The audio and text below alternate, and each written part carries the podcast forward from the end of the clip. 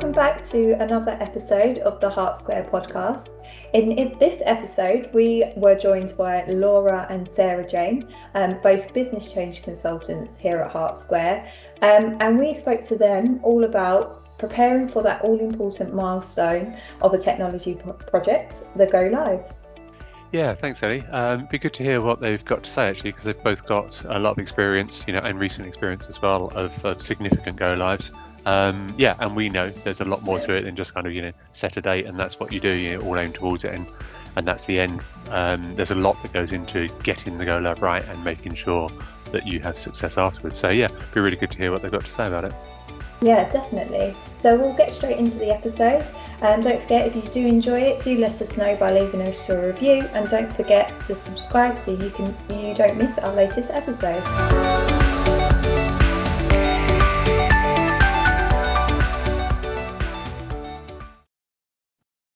Um, myself and Rob are joined by Laura and Sarah Jane today, and we are going to be talking about preparing for that all important go live date.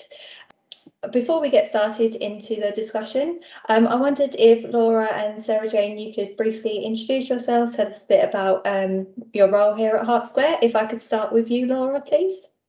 Thanks, Ellie. So I am Laura Kelland. I'm a business change consultant at Hart Square and I'm currently working on two implementation projects, which means I will have two go lives coming up um, early next year.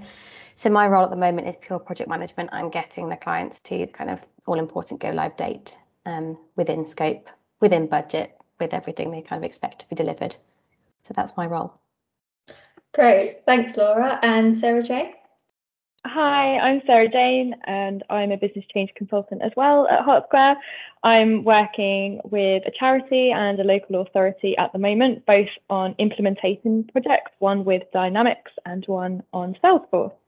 I've recently completed a go live with a charity on um, Microsoft Dynamics. I've got lots of tips for today's podcast. Excellent. that sounds, uh, yeah, sounds interesting. I'm certainly looking forward to it. I know you guys have got, you know, a lot of experience on previous and current um, implementations, and I think it's something that you know we know that going live, you know, hence the topic for today, preparing for go live, is because we know that it is, you know, it takes a lot of planning, it takes a plan of its own, uh, in its own right, is a lot to consider and build into it, um, and to prepare a client for, so that they get the most out of the go live and beyond. Um, and I guess taking that as kind of an initial topic, really, we know that there's a lot of, of, prep involved. So, so kind of when do you start planning? Um, maybe Laura, did you want to take us forward with that one first? Um, well, I, I guess it's in the back of your mind from from day one, really. You know that's what you're aiming for, and I always make it quite clear at the beginning of an implementation that um, we're intentionally not planning right now. So if you look in the project plan, you've kind of got one or maybe two lines, you know, prep for go live and go live but that will, as you get closer to the date, that will pad out and you'll have more information. So usually around two months, I think, from go live date is when I start saying, right, this is when we want to get steps in place, the meetings in the diary, um, you know, identify our resources, who's there, who are the decision makers. Um, so yeah, usually around the two month point, might move a little bit if we're in the middle of heavy testing or something like that, but enough time where we actually can plan and and you know, give it a lot of thought and we're not in crazy wrapping up loose ends um, kind of mode. Um, and this is when I start looking at things like, you know, what um, what training do we need to get to go live? Uh, what's the minimum amount of training that's needed? Can we have some training afterwards, sort of more role based afterwards? Um, what do we need in terms of data? So what data do we need in the system? Um, what kind of support do we need? Maybe in the go- days running up to and post go live um, where does testing fit into this whole sequence of events? Um, the decision making meetings themselves, you know, when are we going to actually make the call? Are we going live or we're not going live? And so that's what in those two months would I be sort of lining up and making sure those those pieces are in place. Okay, yeah, that, that's interesting. I guess yeah, I get that, and it was, it was a question, wasn't it? A specific question about the when. So I get the kind of two months. I suppose there's a bit of that that's um, impacted, influenced by the scale of what you're doing as well.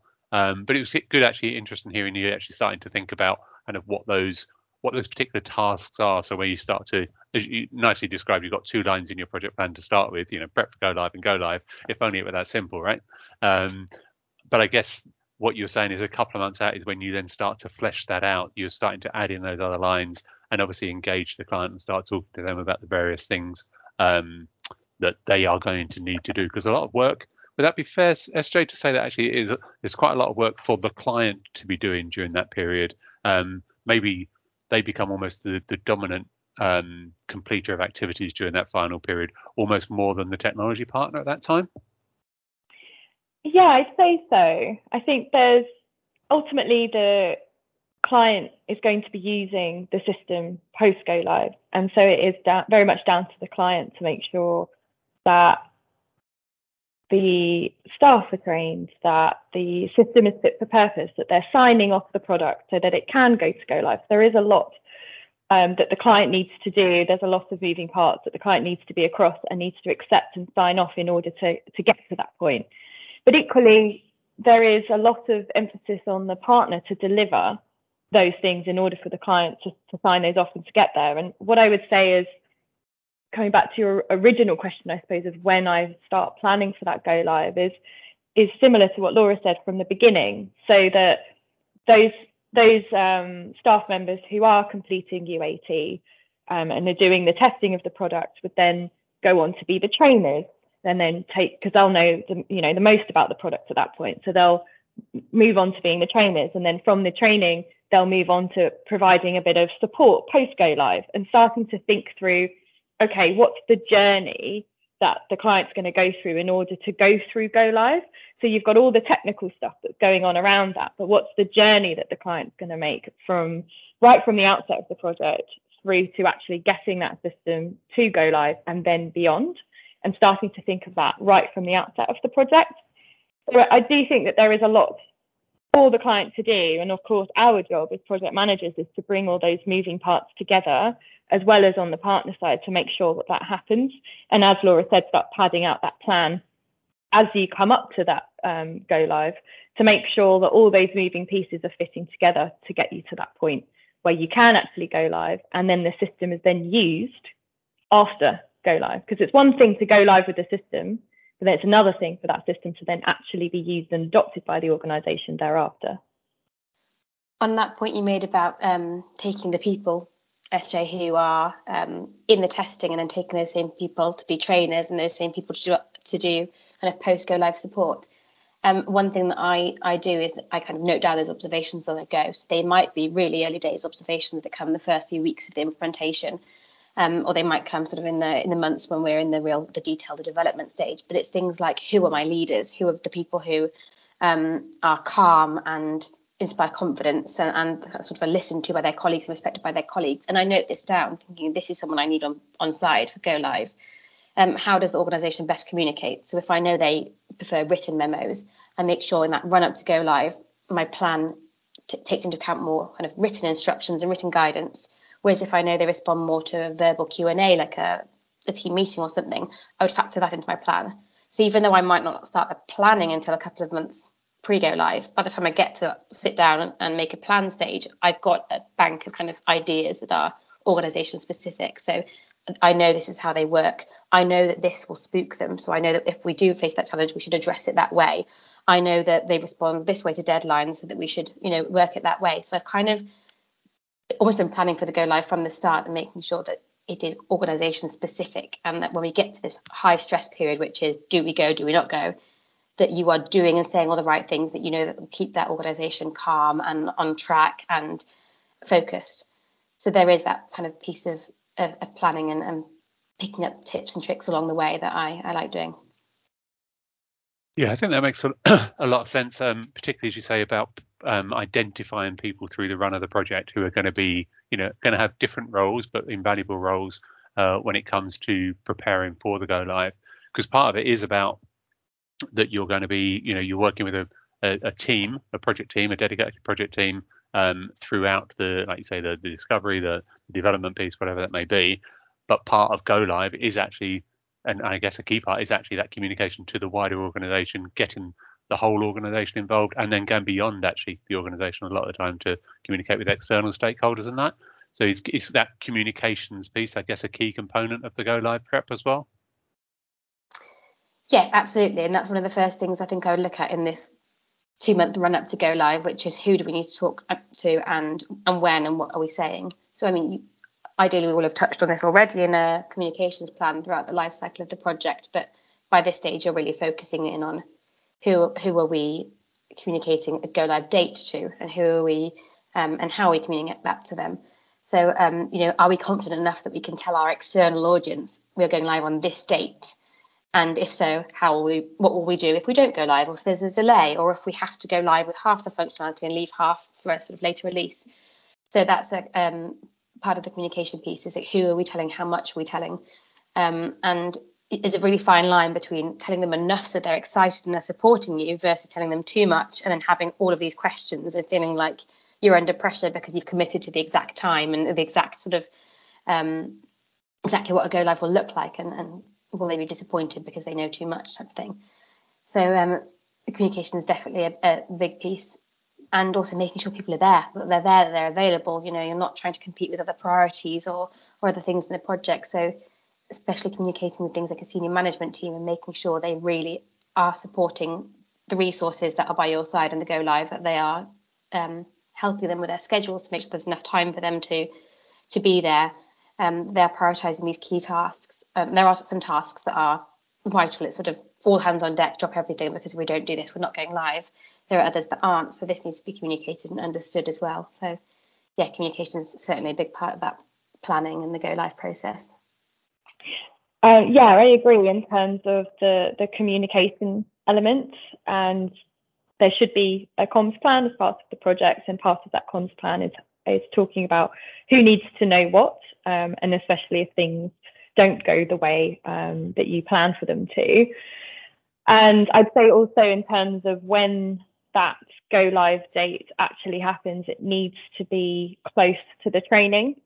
So where um, training has has happened, and then if there's a delay, you have to account for the fact that that knowledge of that training may fall out of people's brains between them having the training and then actually using the system, which is always something to, to think about. And as Laura mentioned before about some of that um, potential post go live training, what's the training that's really important to get you to go live, go live, and then what's the nice to have training that you can have after that or is it that there has been a bit of a delay and you need to do a refresher of that core training to get you to go live and to think about that as well?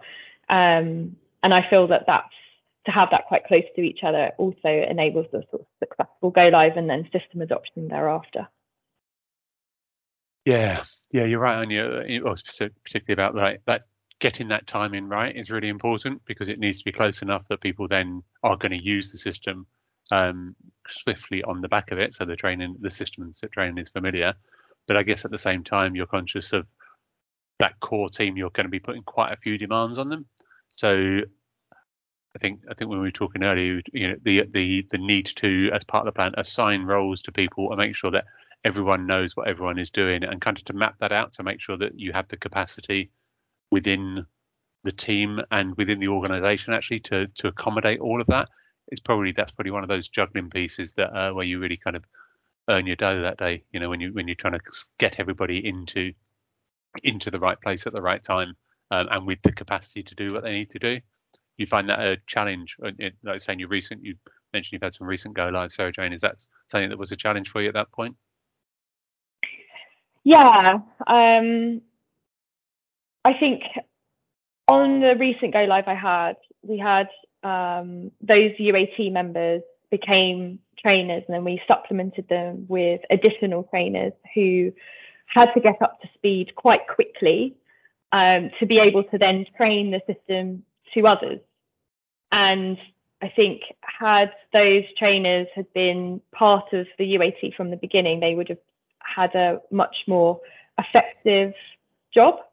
And when it came to post go live, when ultimately there will always be problems that come out of the system and bugs and things like that. And you really need those trainers and those subject matter experts and, and leaning on those people to really help facilitate and triage that support model um, post go live.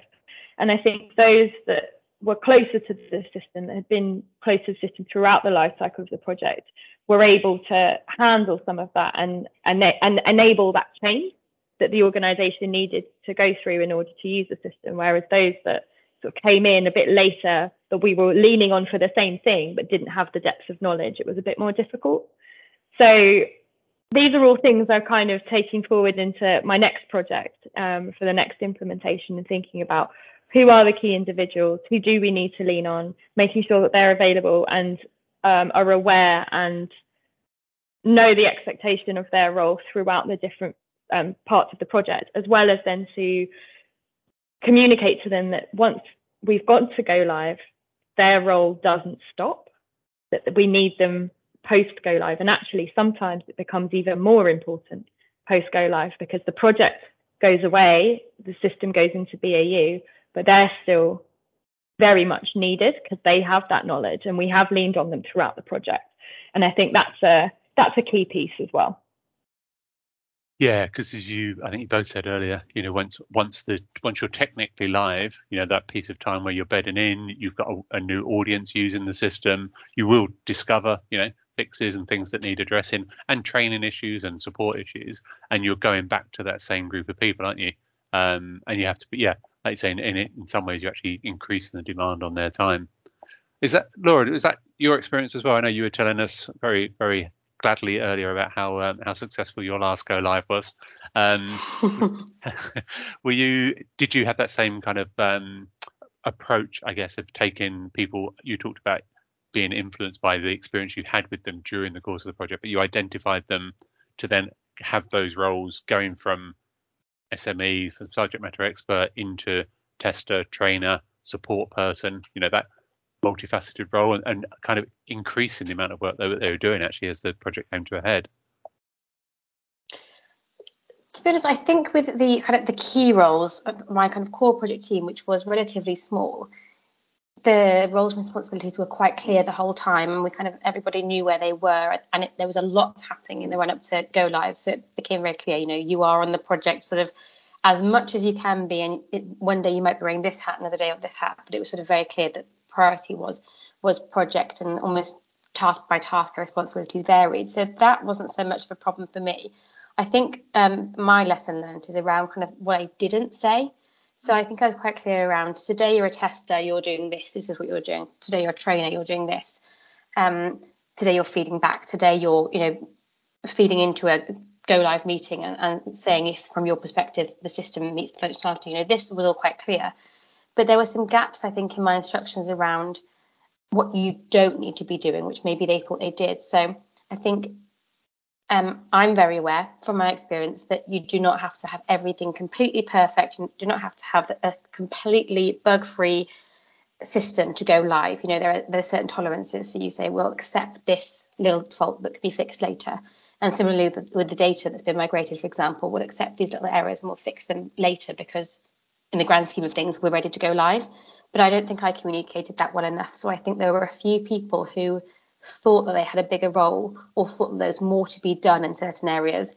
And so, whilst in my head it was clear that we had done enough testing and we were in a position where we could move forward, that it wasn't quite clear to everybody else. And there was um, a, a feeling or a, a, feeling of responsibility um, to to do more, to give more, or they should be more trained, they should be more prepared. So I think a lesson to myself is, you know, as SJ says, training isn't just sort of a one event pre go live and then it stops. Training can be, it can take place, you know, split sort of pre go live, post go live. It can be, uh, you can have top ups, reminder courses. You can have um, kind of internal without the partner t- training once you've gone live, where you kind of just um, have reminders or, or maybe a cross functionality. But I think I wasn't clear enough on, you know, you're okay. You already know enough to go live, and maybe there was concerns in that area that there were gaps on their side. Um, so yeah, that would be my lesson, not just being clear what they have to do, but being clear about what they don't have to do, what they don't need to be worried about right now.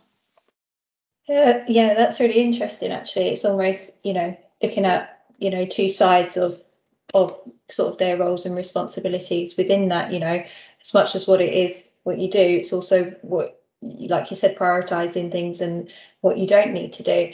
Um, I know, and as you was talking there, you mentioned a bit about sort of looking sort of beyond go live as well. Is that something that you take into consideration when preparing for the date? Sort of what can what can we hold till after, or what can we sort of, you know, is that a part of the prioritization during that preparing and planning time?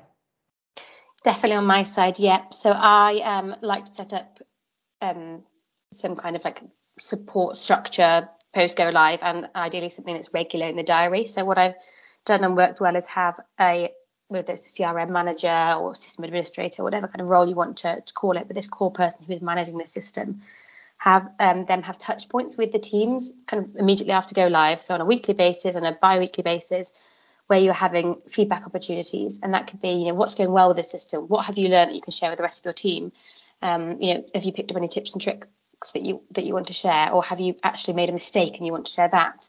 Have you noticed an enhancement that you'd like? Have you identified room for improvement? So scheduling those in the diary and making it clear to everybody, um, you know, there is a structure and there is a, a, framework in place for you to feedback, for you to request additional training, request any changes to the system, um, share your experiences. And I think linking back to what I said before about sometimes the gap is actually in what you don't know as opposed to what you do know. That really helps to reassure people it's okay to go live with a couple of you know doubts around exactly how the system is going to work or do I have enough training because we've got this structure in place moving forward. So you know that a week from go live you'll have the chance to sit down with somebody and talk through how you've got on so far and your colleagues will all be there. So if you raise a, an issue, it may well that they be that they've already found that solution, or it may well be that they say we've had the same, and together collectively you can request additional training or or support in that area. So I think getting those set up from day one are really important. Um, it just formalises the kind of feedback collection process and and lets people know that they're, they're not on their own. It's not go live, off you go, kind of wash your hands, um, learn on the job. It's very much a controlled um, post go live experience. Yeah, I think that's really interesting. I think, and within that, as you've touching on towards the end there, there is that piece of actually using that to to set expectations. You know, so you're talking about what's what needs to be done post go live, the support and the mechanisms you're going to put in place, and it, within that, you're you're setting the expectation that not everything is going to be perfect. Yeah, not all the data is going to be right. Not everything's going to work quite the way it was expected. Not everyone's going to know exactly what they're doing. That kind of idea, which helps to to combat that kind of you know that what is it perfect is the enemy of good or perfect is the enemy of progress. Let's say that yeah. So people won't sign off on the go live because it's not 100% perfect, and you're rightly setting the expectation that it can't be. Is that something that I suppose? I think uh, so, SJ. I think you mentioned earlier about you know among the components of the plan and the elements you're putting together in planning the go live. It is actually when do you put in those those sign off dates? You know, the key. You know, when do we actually, you know, as a commitment phobe, when do you finally get them to sign on the line and say yes, this is really happening? Yeah. Um, is that is that I suppose yeah, there's probably multiple stages, but or a couple of stages in that. Is that how you would approach that, building people up to the moment of saying yes, there's no turning back? Yes, and I think some of those, let's call them milestones of uh, go, no go decisions, whether that's on the functional side, so how the system works, or on the data side, um, how the how, what the data, what state the data's in, I suppose, on the data migra- migration strand. Often, though, those milestones are put in by the partner anyway, um, to do with perhaps their invoicing and, and things like that. So often, you'll find that there are sign off points anyway, and then building into that, then the client confidence that the system is ready to go live and actually in the run up to those sign off points, those milestones, working with the client so that they agree what they accept as um, what is acceptable, I suppose. What are those tolerance levels? How much, how how close to perfect are you trying to get? Are you are you at 100% perfect? Are you at 50%? What's what is enough? Um, and what's what is the bare minimum you could go live with, and what's what's the, the threshold really? Because ultimately they're paying for a product. You would have done all of this work, you would have had all of this project, and you also want to go live with a good quality product as well. You don't just want to go live with something that's not right. So there's lots of conversations and agreements that need to be made in the run up to those sign off points and then it's the committing to actually signing those off. And a lot of that comes down to on the functional side, often the product owner or the um, the person who's ultimately responsible for that product on the client side and or sponsor. And then on the data side, it could be your data lead or your technical lead from the client side and or product owner and or sponsor. You need to have those roles and responsibilities designated to those people so that they know as they're going through the build process or the data migration process that at the end of that, they are the ones that are going to sign it off and say, yes, we're ready. And it is hard. It is hard to to to do that. And I think there's a level of responsibility there that that person needs to actually put a stake in the ground, as you say, that commitment phobe, and go, actually, no, we're ready. We're putting the flag in the ground and we're, we're doing this. And especially if things don't go well thereafter. And I think from um, a change management perspective, there can be some feelings of guilt if it doesn't go well, like, well, we signed this off, this was right at that point in time, but now something's happened and we're now we're now not near that. And so that's also something to bear in mind, the kind of softer, more psychological effects of making those decisions. But um, yeah, it's all all being well. You have those sign off points and then you get to go live and everything goes swimmingly well.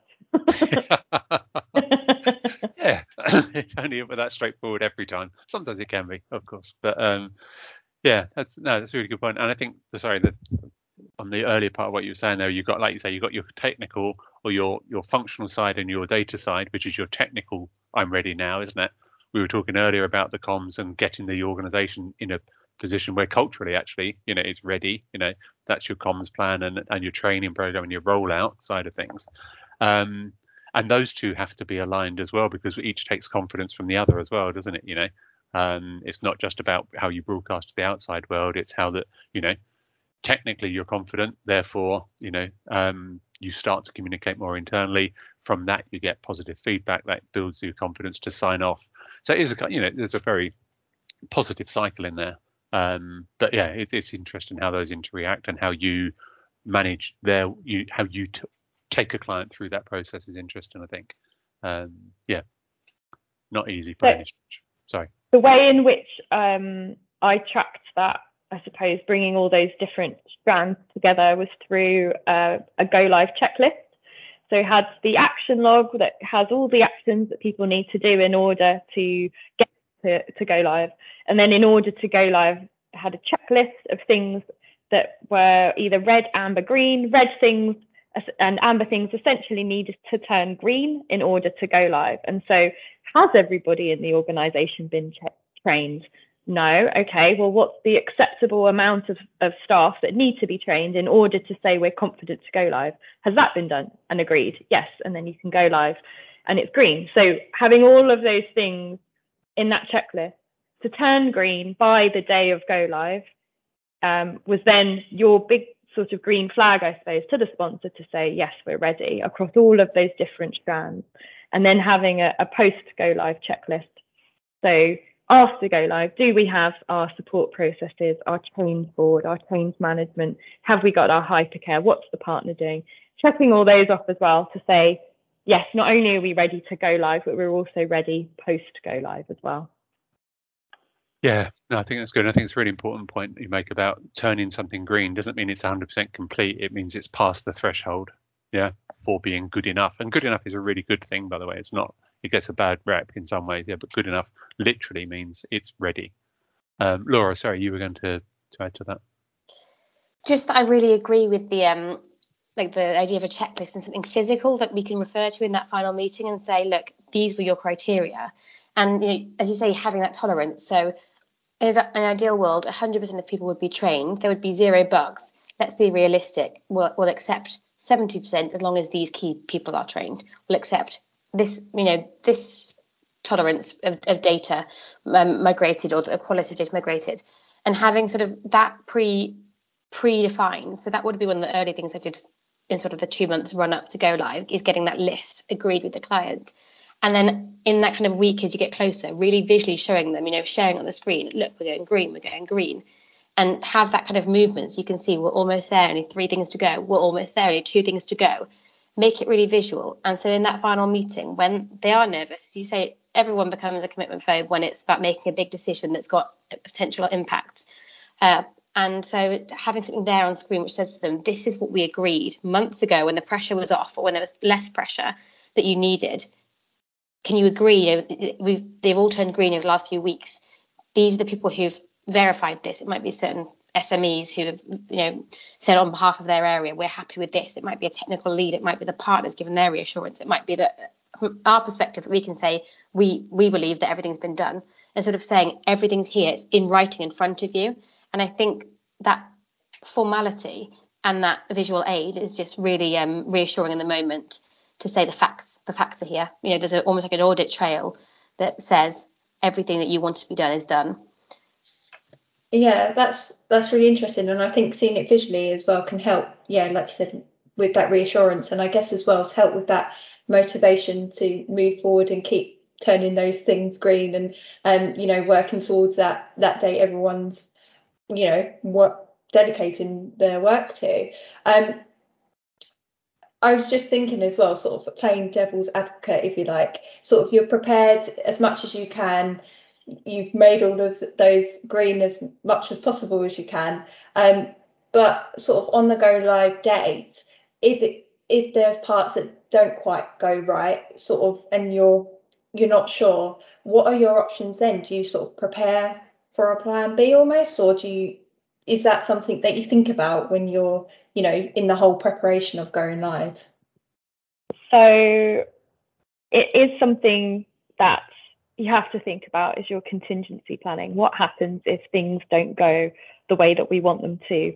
How long how long could we delay go live for if everyone's just being trained for that um, knowledge to retain? For example, um, how long? So say um, because of go live, perhaps um, certain things have been suspended in order to for go live to happen. How long will the organisation wait in order for us to go live? And there's there's a few different things um, you have to factor in into that contingency planning, and it's it's um, you have to have I think those backup plans. Obviously, we all want you know plan A to work, but if plan A is not going to happen, what's plan B, plan C, plan Z, just in case, and hopefully you never have to use them.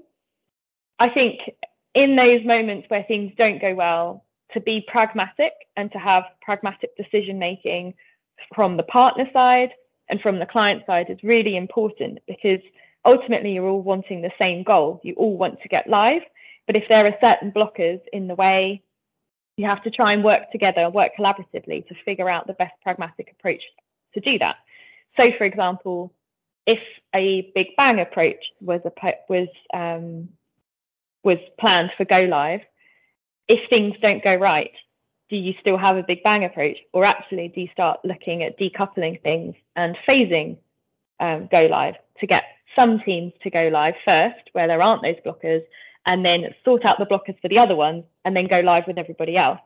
And it's that kind of rallying the troops let's say in those moments where perhaps the chips are down you've always got options. There's always things that you can do but it's about having the right people in the room with the right um, the right level of decision making and then the right attitude to actually work together and think how are we going to overcome these obstacles to get to get to the point of where we can go live? And what what can we do? How can we change our thinking and the planning that we've done up until this point because something unforeseen has happened? And how can we get through that to get to where we want to go so yes you definitely need contingency plans but sometimes you've really got to think on the fly and make sure you've got those right people in the room to make the um, those crucial decisions that you just can't plan for. Yeah, I think it is that, isn't it? It's about making sure, like you say, you've got decision makers available, yeah, at those points when something might go wrong, yeah, or might need a decision might need to be made. And I don't know, put words in your mouth, but maybe for you, the most important thing at that point, apart from having them in the room, is making sure that you can tell them the impact of the of the options that they have in front of them. Is that I think impact? I specifically use that word, you know, because that's what will help people to either hold their nerve, yeah, or understand which of those contingency options is going to take them is going to help them best. Yeah, it's about yeah the impact of doing it. Is that fair? I think that's fair. Yeah, of course. Like having the options, we've got uh, options A through to D, and these are the these that cost benefit analysis, if you like. These are the costs, these are the downsides, these are the plus points, and then ultimately it's the, the client that decides. But also on the reverse way of looking at it, I think there's a responsibility on the client to say, this is what we can tolerate. This is this is as far as we're able to pause our operations we can only pause it for a day more or three days more because this impacts us and our revenue and bottom line in this way to then feed that back into the project to then assist with that option planning as well. So I think it's it's very much a collaborative effort um, and doing a bit of that cost benefit analysis to then come to that point where you're thinking, what's the best approach to go live if it's not the way in which you planned with a minimal amount of negative impact on change management, on revenue, on um, and on customers um, as well. Yeah, yeah, like you said, that kind of downtime or potential downtime, potential interruption to services um, is a key one of those key considerations in there, isn't it? Laura, is there anything? I know, as I mentioned earlier, you were you were gladly sharing tidings of how well your last um, implementation had gone. So I suppose you didn't have to worry. Well, you would have had contingency plans, but didn't have to call on them. Is that is that the case? Well, I was actually thinking that whilst SJ was speaking, I was thinking, why, why did it go so well? And I think the reason is that before we got um, up, sort of up close to go live, we actually implemented our contingency then, which was the decoupling exercise. So we ended up taking a split approach in my last project. Um, we did a sort of half half the functionality which has to be live because of business as usual um, sort of commitments and, and other priorities within the organisation that needs to go live. So actually we're going to slow down development and UAT of another area so that we can put all resources on this area. So we made that decision, in fact, probably about two months, six months before. So it really was in that go live. When I put my go live planning hat on, it's when I said, there's a risk here and it's starting to grow because we have such a hard go live deadline we have to hit. So what can we do? So I guess yeah, I almost started my contingency earlier on in that sense. Um, and, and, and we did that ex- decoupling exercise early to prevent it being a, a last minute one. And one of the reasons we did that is because we did have external stakeholders involved. So we didn't want to commit to an external audience and then on the day have to say, oh, sorry, we're not going live with that today because we've bitten off more than we can chew. There's too much going on, and we have to prioritize this. So your your area comes second, you know. So we we, we had that conversation earlier, and we strategically decided to do it that way. Um, but again, tying into the point I made earlier about sort of taking notes as the project um, runs and, and, looking at the right people and, and who are my decision makers and how do they make decisions. So I would take into that go live, go or no go live meeting. I would take in all of those notes and the knowledge I've acquired across the project, which is how how do they make the decisions? Do they make the decisions based on impact? Do they make, the decisions based on finances, based on user experience, based on um, reputation? You know, so I would yes focus on impact and uh, what happens if we do do this or what happens if we don't do this, but even tailor it a bit more and say what's their biggest fear and make sure that's present. And again, have something visual, you know, there that kind of says um, you know, we, we could go live because we've hit five out of the 10 boxes, but actually these five aren't. What's the impact of these five not being ready? So um, that's how I would go prepared. It would be saying who's in this meeting, are they the right people, and how do they respond? They're going to be nervous, they're going to feel under pressure. How do I talk to them today? How do I communicate this with them? And as, as just said, you have to be pragmatic. We're all in the same situation. There's no finger pointing involved. There's no kind of we should have done this, we should have done that. The conversation has to be what do we do next? What's our priority? And um, you know, what what risks do we have by taking option A or option B? Yeah, that's really interesting, and I guess it's it's there's always a risk that something unforeseen is um, going to come up and happen on the day. So just as much as possible in all the ways that you can, just being prepared with the various options you've kind of chatted through there. Um, I think, you know, we're coming to the end of this podcast now. So I've just got one final quick question for the both of you. Um, so looking, you know, based on what we've discussed and in your own experiences, if you could give sort of your clients, previous or future, one bit of key bit of advice um, to help them prepare to go live, what would that be? I'll jump in because I've had a, a, thought on this. Um, I would be very clear from day one of the project of what go live actually means and make it very clear that go live is the start it's not the end date it's the, the, the start of the next phase if you like so just managing expectations and making sure that nobody is striving for this un, unachievable unattainable version of perfect that everyone is happy with is good enough that we've spoken about. So go live is about being good enough um, you know having a system that is strong enough that it's not going to fall over when you push it. It's you know, enough data um, and good enough quality data that you um, that you know that you're sort of ticking all the right boxes from a compliance point of view, that you know that you're not going to change your members or your supporters, your donors' experience, you know, suddenly bombard them with emails or forget things.